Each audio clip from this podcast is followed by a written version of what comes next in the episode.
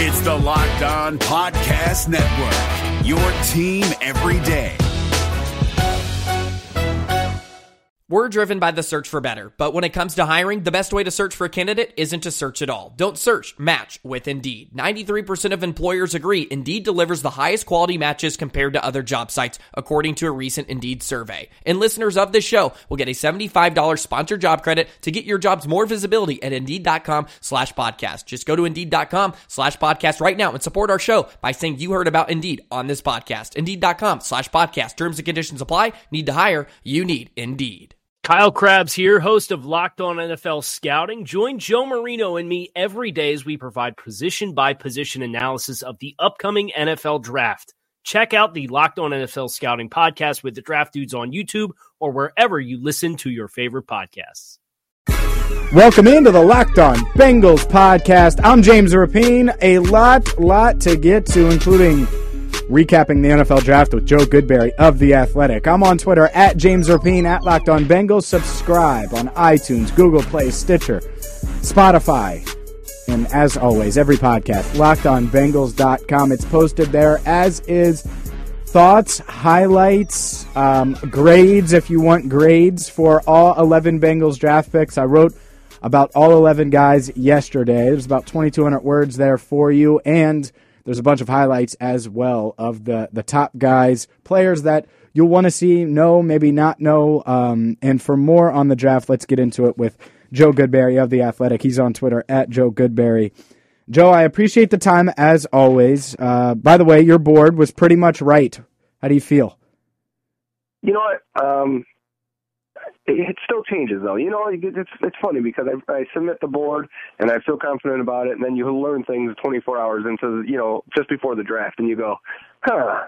You know, are they going to take Price over Daniels? Are they going to do this or that at tackle? Do they feel comfortable at linebacker?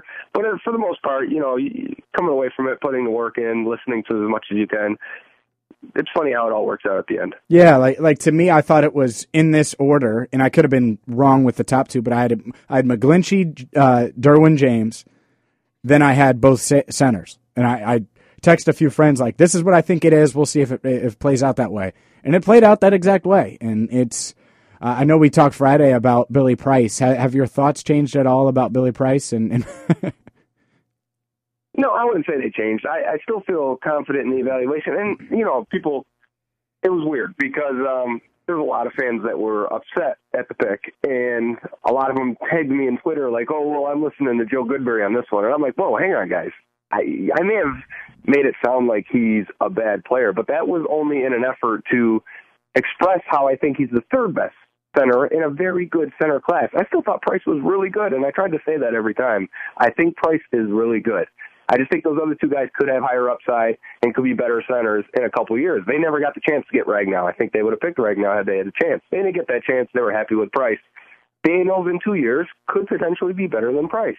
And the Bengals didn't want that. They wanted the guy that was an easy transition, plug and play starter that that had the personality type they wanted, and that's perfectly fine. Um, I when I graded the draft for them, I graded this value at on the low end because I think the elite centers go from 20 to 32 in the first round. They never really go higher. So the Bengals took a guy that was currently injured, that maybe had the least amount of upside of the top three guys, at the most utmost value, or if you look at the other way, at the least value possible that you can take a center. So that's really the only knock. They got a plug and play starter and a guy you should not have to worry about at center for the next five years at least.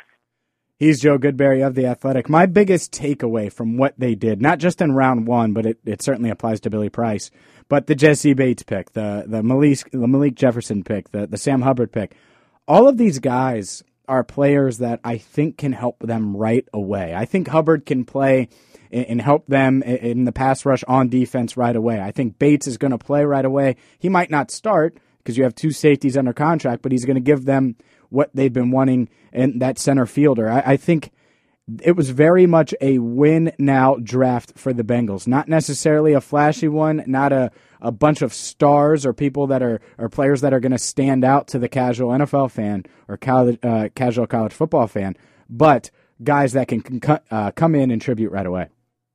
You know, when they were really good from 11 to 15, Uh, they had not only one of the most talented rosters and coaching staffs in the league, they had depth. They had a lot of role players that were very good, a lot of role players that went to other teams and had successful careers after the Bengals. I think they lost a lot of depth.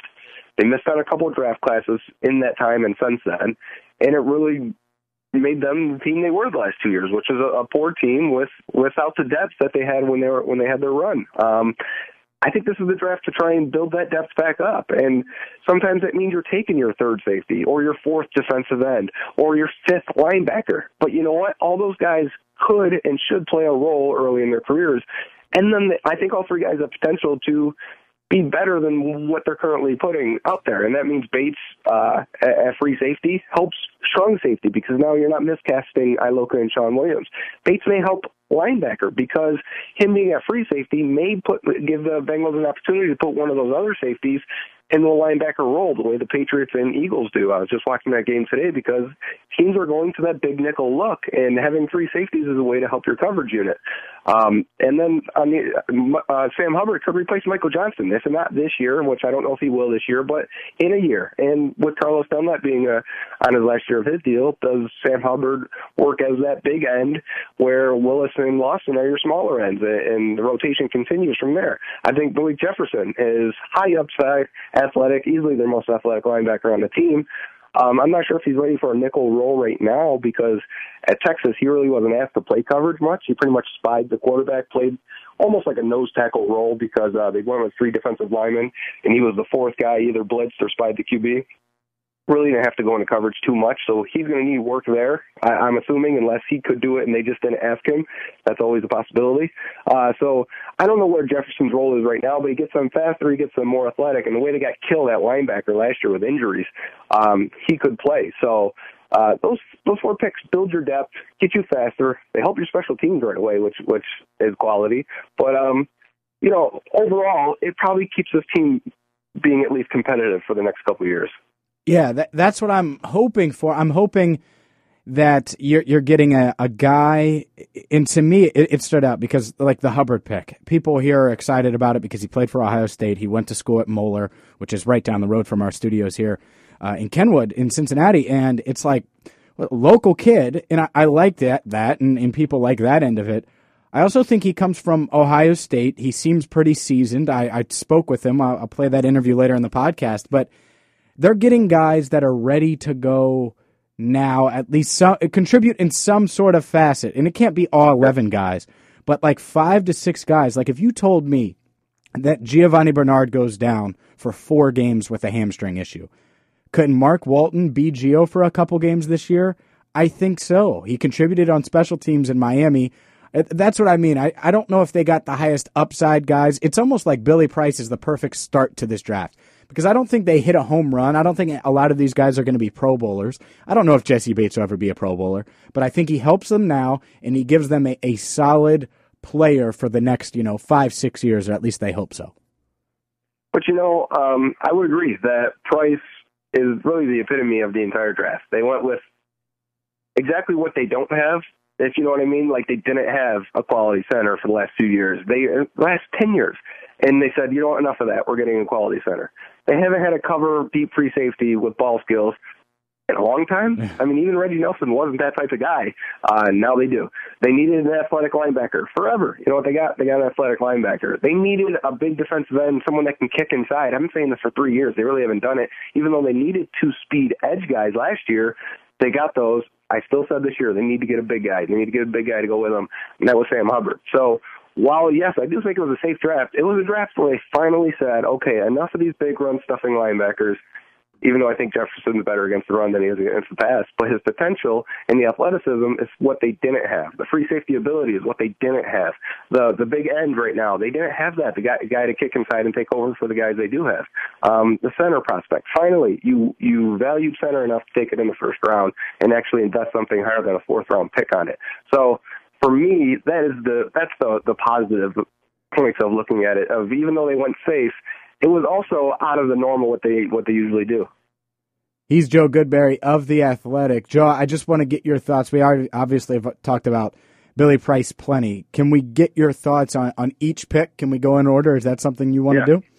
Cool. Yeah, let's do it. Let, us start with Jessie Bates the third. He he comes out of Wake Forest. Uh, it seemed like safety fell. I mean, safeties fell a lot. I mean, we talked about Justin Reid a lot here. I thought that that was the guy that was in play at 54. It turns out it wasn't. They get their guy in Jessie Bates the third. What do you see on film when you watch him and compare him to Reid? How close was he in your rankings to Reid? I'll first start with Reid. Um, I thought Reid was a first round type of prospect. Uh, size, speed, uh, athleticism, versatility, um, and coming from a smart program like Stanford, you know, he's ready to play right away. I don't know what happened. I don't know why he fell to the third round to the Texans, I believe. Um, who knows? The cynics to me makes me want to believe it has something to do with his brother. Why is his brother still not signed? I don't know. But, you know, so he fell. And some people predicted that, and I wonder if that was that played some of it too. And when you think about safeties falling a little, they, there's a lot of good guys that haven't been signed in free agency, a Tre Boston or a Kenny Vaccaro. For whatever reason, the safety valuation has gone down in the NFL, even though a lot of teams don't have even two good good players. So for me, um, I thought in terms of how free safeties go, and if you want an athletic guy, Jessie Bates is easily probably the next one. Um, even though Ronnie Harrison was talked about a lot as a second round target. Uh, he didn't do all the testing drills and didn't do them very well either. I, I think uh, sometimes with those Alabama guys, you're seeing them at their max. Alabama players are hard to evaluate for me, and I think a lot of people feel the same way because they look so good on tape, but they're coached so well. You may actually get them in a worse coaching staff in the, in the NFL, as crazy as that sounds, to where they're not as prepared and they actually play worse. And I think that happens to a lot of Alabama prospects. Um, I wonder if Bama prospects are just falling back a little bit with NFL teams, and that's why Harrison fell a little. But for Bates, he tested well. He's got decent enough size. He's a little bit thin. Um, but you know what? He he can gain probably ten pounds, five pounds of muscle upper body to help his strength because he misses tackles at times. Um, he's willing; he'll run up in, in the alley when it's his responsibility to get to meet that running back. Uh, he just doesn't have the size and power to do it. He's a free safety all the way, and that's okay because the Bengals need that. He's got range, he's got ball skills, athleticism. Um, there's a few plays where you see him and the way he just tracks the ball, jumps up one arm, knocks it away. It's really what the Bengals don't have on, on their back half of uh, for safety play. So for me, I like Bates a lot.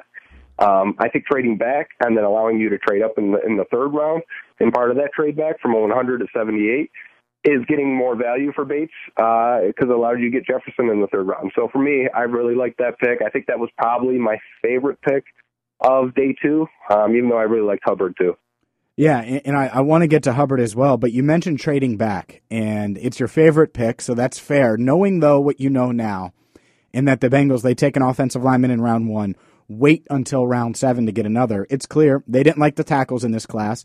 They weren't really sold on anyone at least enough to invest in a pick or trade up to get.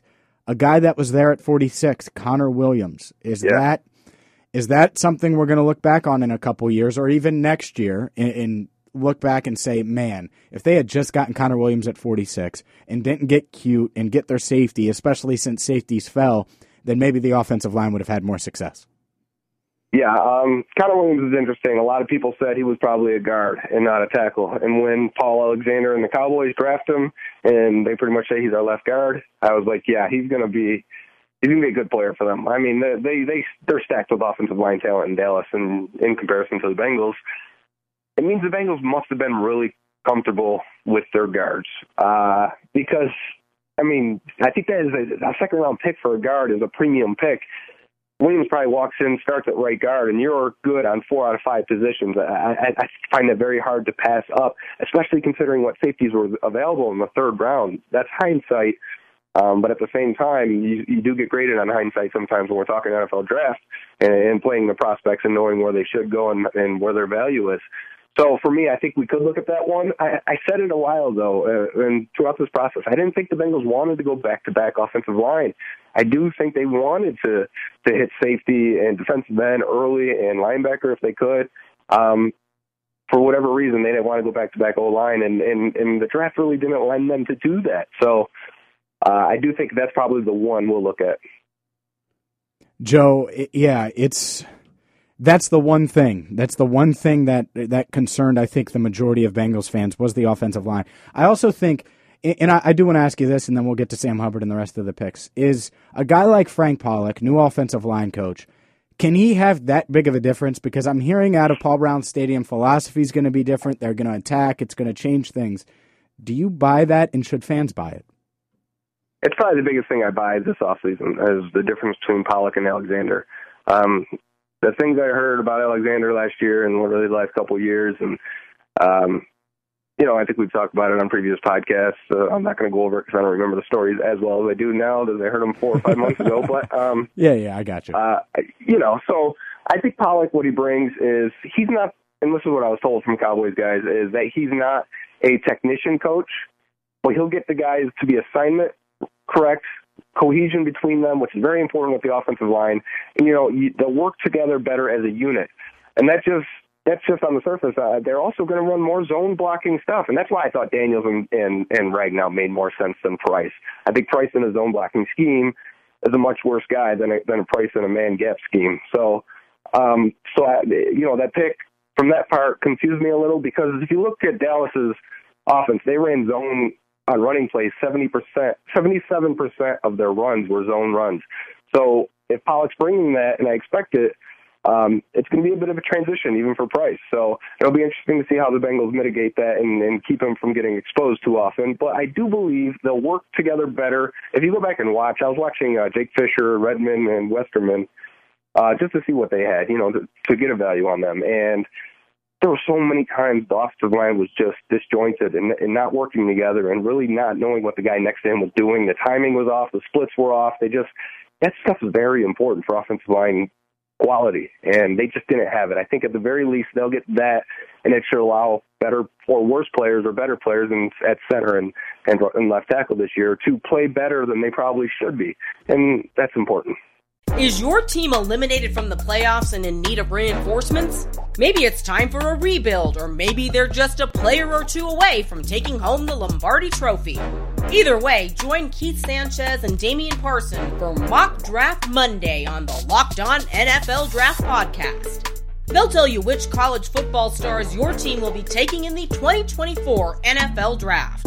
Check out Mock Draft Monday on the Locked On NFL Draft Podcast, part of the Locked On Podcast Network. Your team every day.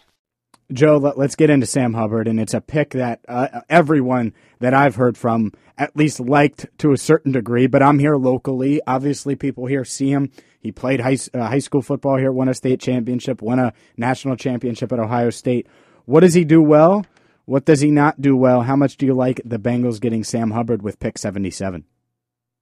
I like it with getting, getting him at pick 77. I mocked him at 46 for the Bengals yeah. in my final mock. Um, I, he was someone I, I figured they liked. He thought they liked him too. I, he said a couple days before the draft. Uh, excuse me. Uh, this is what he, this is what he brings. You, you've got Willis and Lawson, shorter guys, quicker edge rushing guys. What you're getting with Hubbard is a six foot five, 270 pound guy that easily could add another 10 pounds, maybe even 15 to his frame. Um, he was in a rotation at Ohio State. They did, he played left and right side. He also kicked inside and rushed. They did a lot of um, stunts in games up front. He's got a lot of experience that way.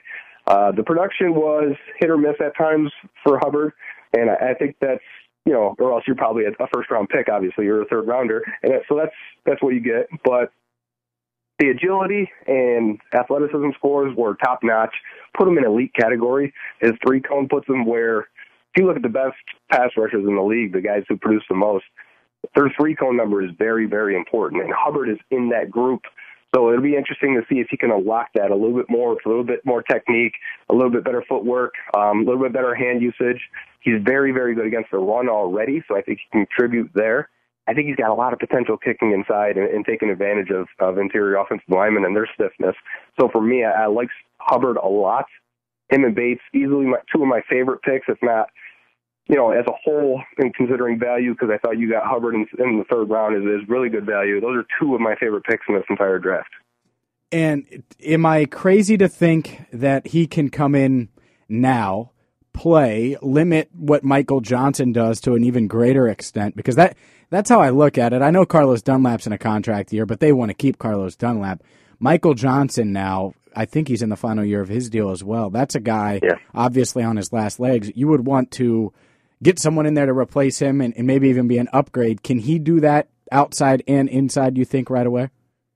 he's at, at the very least he's Chris Smith, and uh, that was a key guy they lost last year, who who really helped them. Um, Chris Smith played 450 snaps, 200 of them at end, 250 of them at defensive tackle.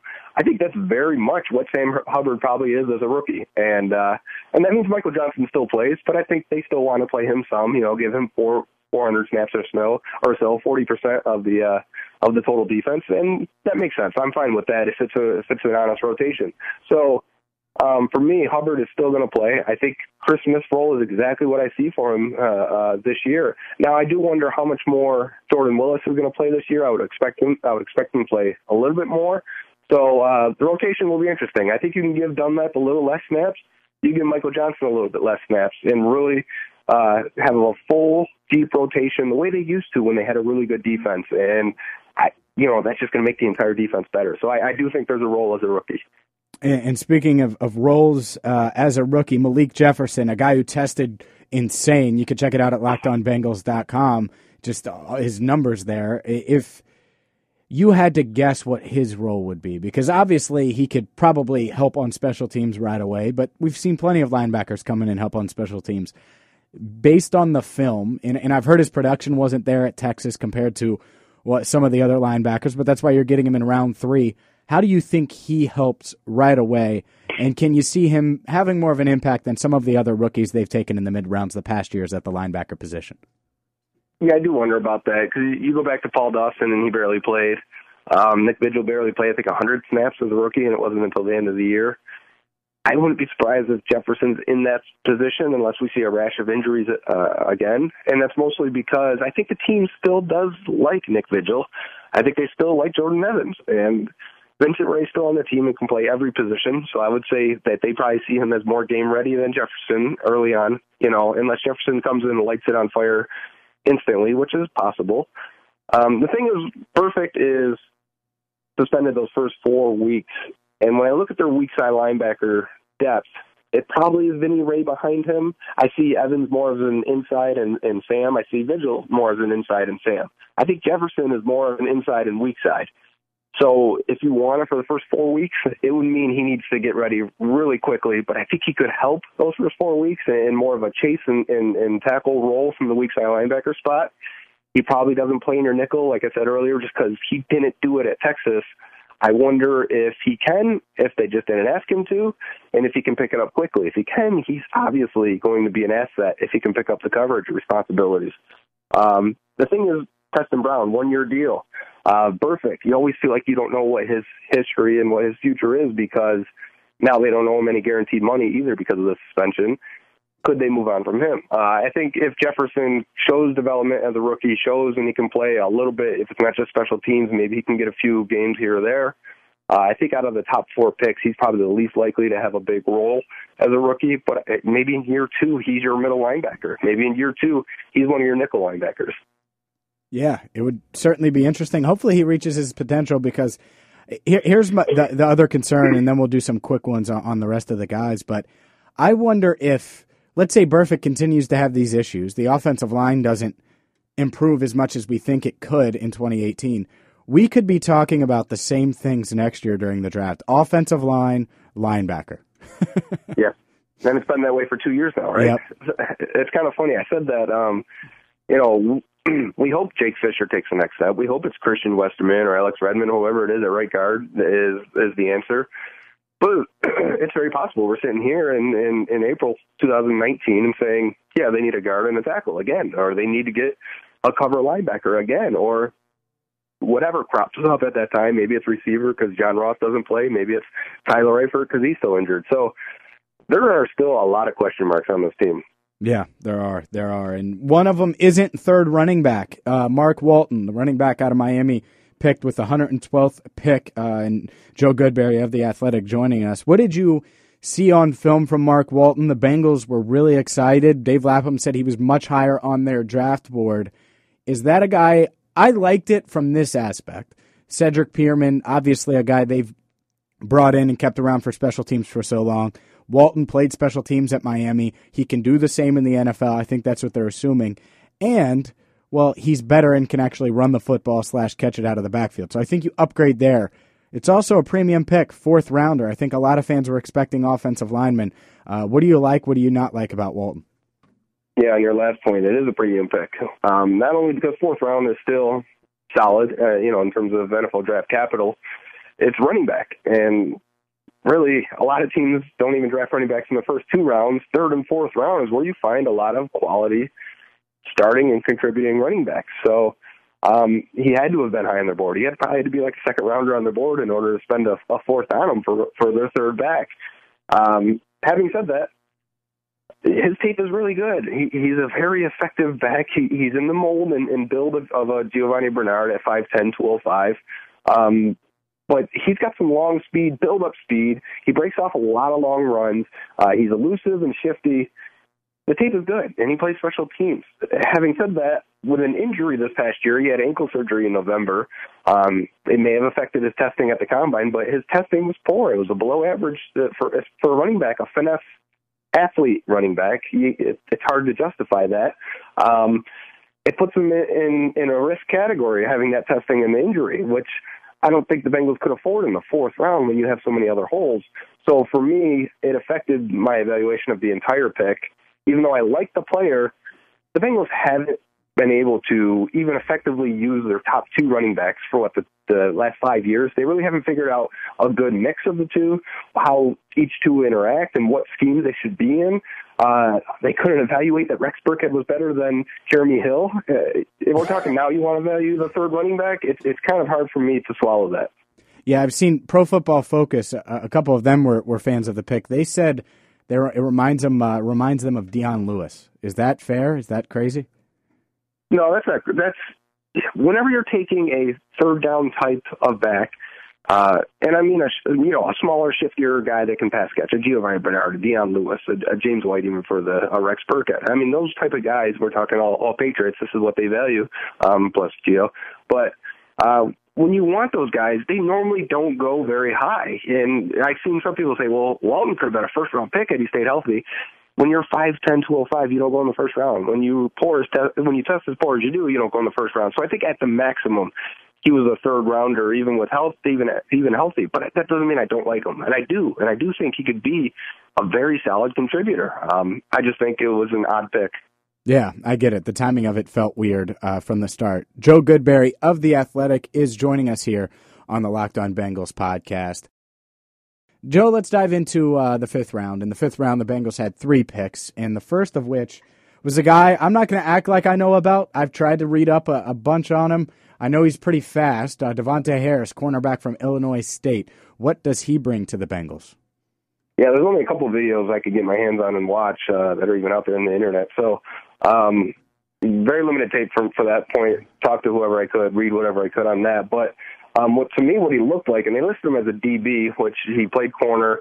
Um, but I, I, you got to pay attention to how teams list guys because even like the next uh, couple picks later, Darius Phillips played wide receiver before, or if a play, guy played tackle and a team calls him a guard, uh, I think it gives you a little insight to how to use him. And calling him a DB, I think he looks like a safety, uh, and probably his skills translate a little bit better to a slot corner.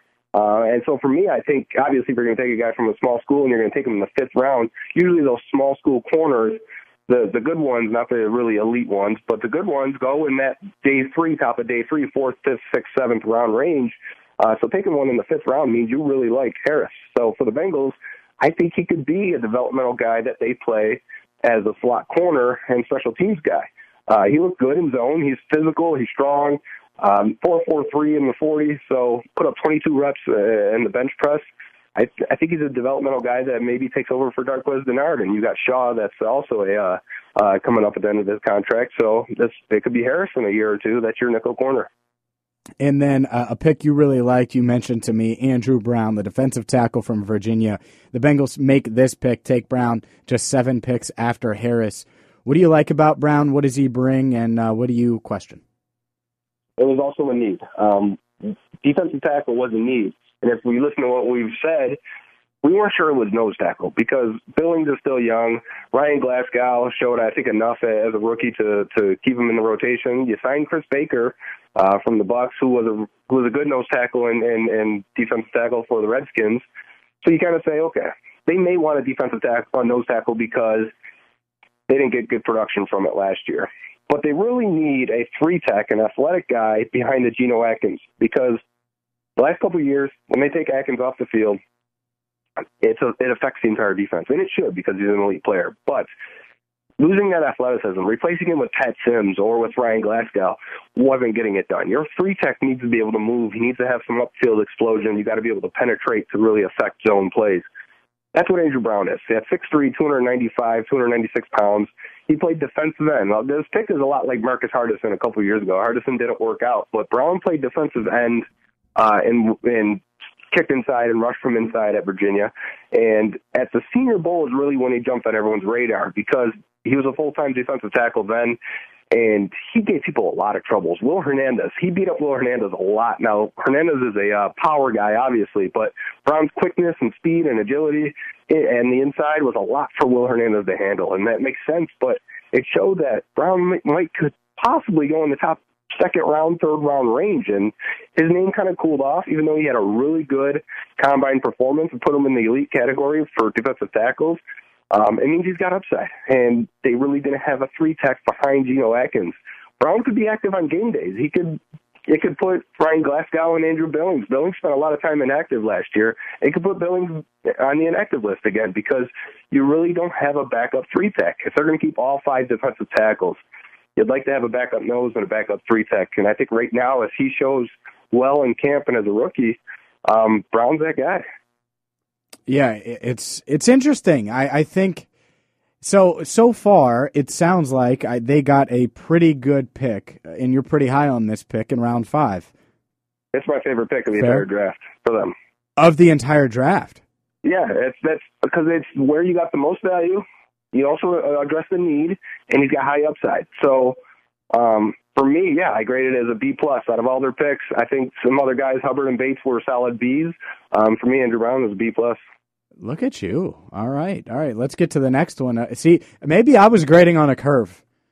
I might have been grading on a curve here. Uh, let's start. Let's go with Darius Phillips, the cornerback from Western Michigan. They took in round five, their final pick of the fifth round. I like him, well, because the numbers say he's a big time playmaker. He had five touchdown yeah. returns. Um, he had a, a, punt return for a touchdown, five more interceptions returned for a touchdown my math says, or my quick math says that's 11 touchdowns. That's something the 12. Bengals need. It, he has 12. Did I miss one? He's had 14 total because he had two as a receiver. Five, six. Oh, good. He had. All right. So he's a freak and he scores a lot of touchdowns. He had 12 interceptions too. Um, not a freak athlete looking at his testing numbers, but uh, what does he show on film? Because clearly he can put up touchdowns.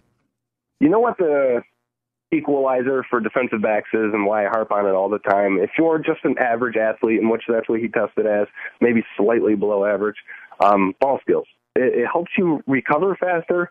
It keeps you from panicking. It allows you to get to the catch point. It allows you to track the ball and get there before the receiver does. Ball skills is the equalizer for guys that are just average athletes, for the Richard Shermans and then Josh Normans. Uh, you don't have to have that top end speed because you track the ball better than the next guy. And for me, that's what Phillips does. Former receiver. You watch his, his highlights or, or some of the tapes you can get your hand on. He crushed Michigan State twice. I mean, kick returns, punt returns, interceptions, forced fumble that he returned for a, for a touchdown. Ohio State, a hundred yard kick return. He's not the biggest guy, and I think he's like five ten, one ninety three. Uh, ran a four five at the combine. Average numbers, really, uh, but he he looks faster than that. You see him pull away from big time programs, USC, he pulls away from those guys on that kick return. He had two interceptions against Ohio State two years ago. So you look at it, and he didn't shy away from from big time games versus big programs, and the production there. It's nutty production to have 14 touchdowns as a corner and get your ball, get your hands on 12 balls uh, for for interceptions yeah, there's potential there. I, I think he could be their kick returner right away. I mean, I don't see why Alex Erickson has to hold that job, especially if they only stay with six receivers this year. Um, Phillips could be the guy that really has a big impact as a rookie. Yeah, I like. That's why I was so excited about this because I would love to get a guy with upside like that that late in the draft, your final fifth round pick. And what would he bring corner wise? Is he he's a nickel, right? That's where he would play probably. I think he's a boundary guy, even though his size really? says he, he yeah, his size says he's a uh, um, uh, probably an inside slot guy, but normally you want those guys to defend the run. And I wouldn't say Phillips is that. So for me, it looks like Harris is probably the slot guy. Really? Um, as, as like a safety nickel slot. And I would put Phillips at the boundary because he doesn't really want to tackle that much. He's a former receiver. It makes sense. Um, so, and he's got good ball skills, so you can allow him to run deep, even though he doesn't have the the the deep speed. He can stay with a guy because of those that ball tracking. For me, now they may switch it up, but they've switched it up before and, and ended up with Darqueze Dennard inside.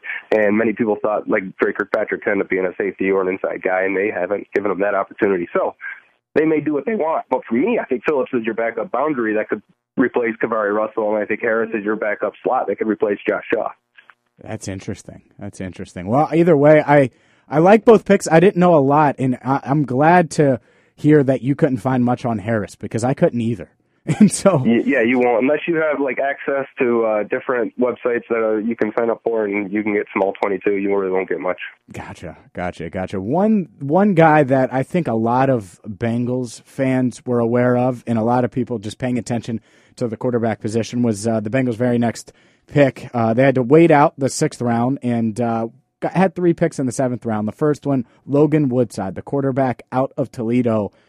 A lot of people in, in that watch quarterbacks and evaluate them said that this was a dark horse, that this was a guy that uh, they were higher on than, than other people. And because let's be honest, not many people watch Toledo football.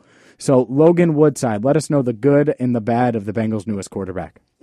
And if I can start, I think it is key that they didn't have a sixth rounder because once the fifth round starts, your board gets a little funky sometimes for teams where you start to have an eye on is this guy going to get drafted and we're not going to get a chance to sign him as a, as a free agent?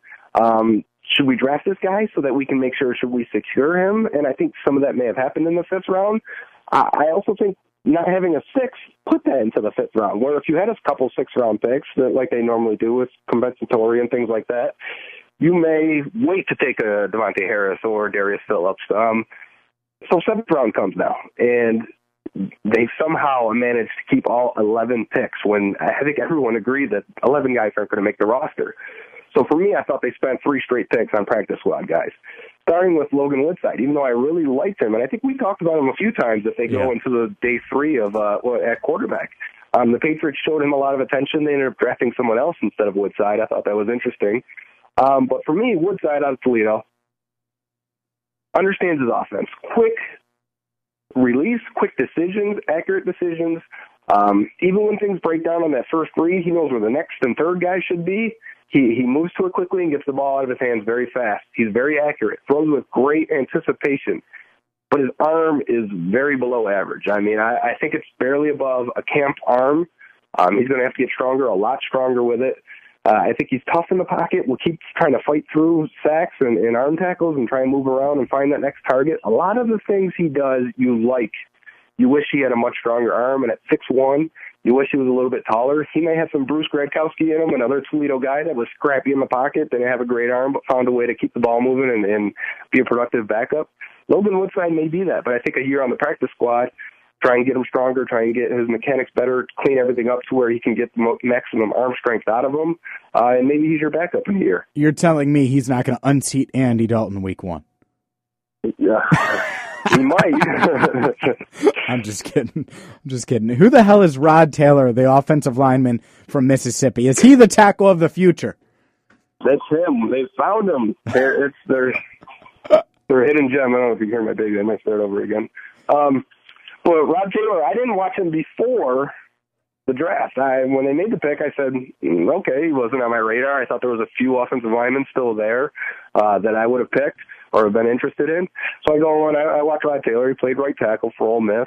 Um, he's kind of got a bad body, even for an NFL player. He's heavy and he uh, he's got long arms, which is good that's about all the positives I can honestly say. He doesn't play hard all the time. He looks like he doesn't care half the time, and maybe that's part of what coaches, you know, I can unlock more potential. I can get him working. I can get him in shape. Uh, but his hands are bad. His his his pad level's bad. He's a little stiff. I, I don't think he finishes plays or latches on very well. Um, I don't. I don't think he makes the roster either. Either I think he's a practice squad guy, and maybe he develops, and in two years he can help you. I'm looking at pictures of Rod Taylor. And I don't know if there's one where his his like belly button isn't showing. right.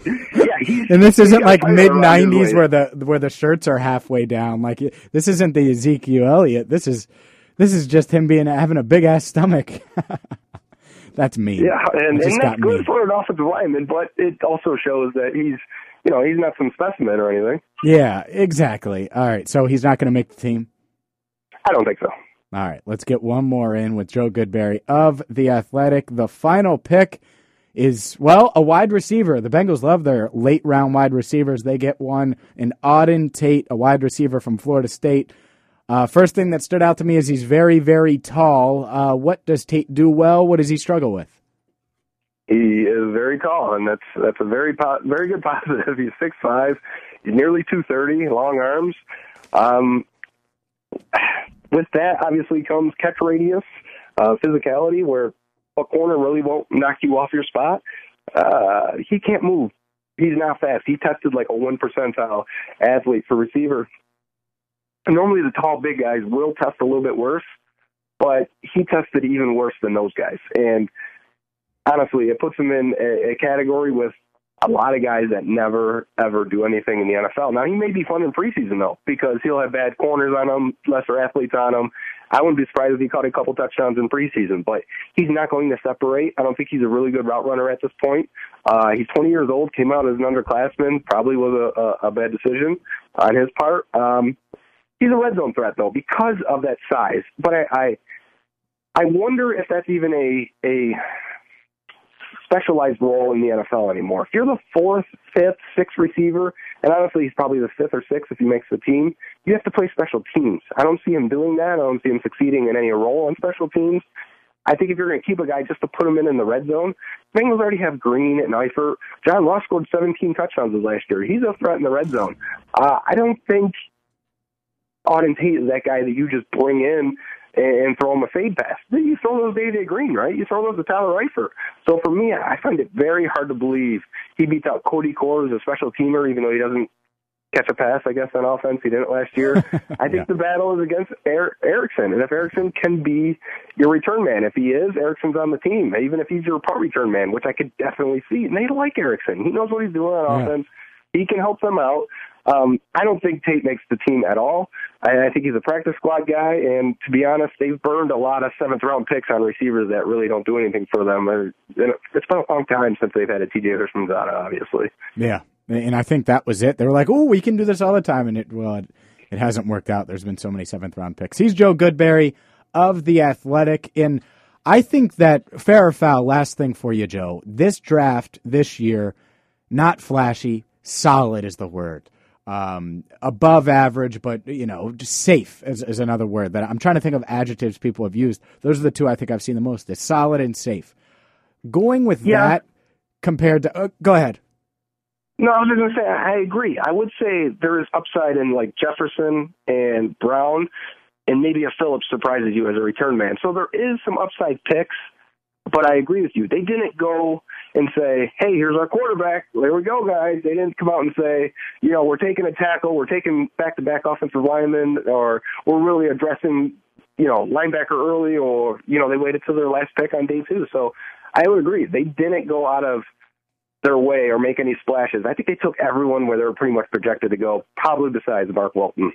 And and so with that, it's solid. It's safe. I look at last year. It was flashy. They went skill players. John Ross with the ninth pick. Then they get Joe Mixon, 48th overall. They get a couple pass rushers. Like last year, it seemed flashy. This year, safe. Is there a scenario now where you look at this roster, and I don't think anyone knows it up and down media wise since you've watched the film and all the guys that are on the team now from this draft, and then all the guys that are, are going to be on the team or project to be on the team in 2018. Is it going to balance each other out? How much better are they now? Obviously, John Ross didn't play last year. Tyler Eifert didn't really play last year. Get those guys back as well. It just a, a quick gut reaction, gut feeling to how much improved they'll be compared to the rest of the league after the draft.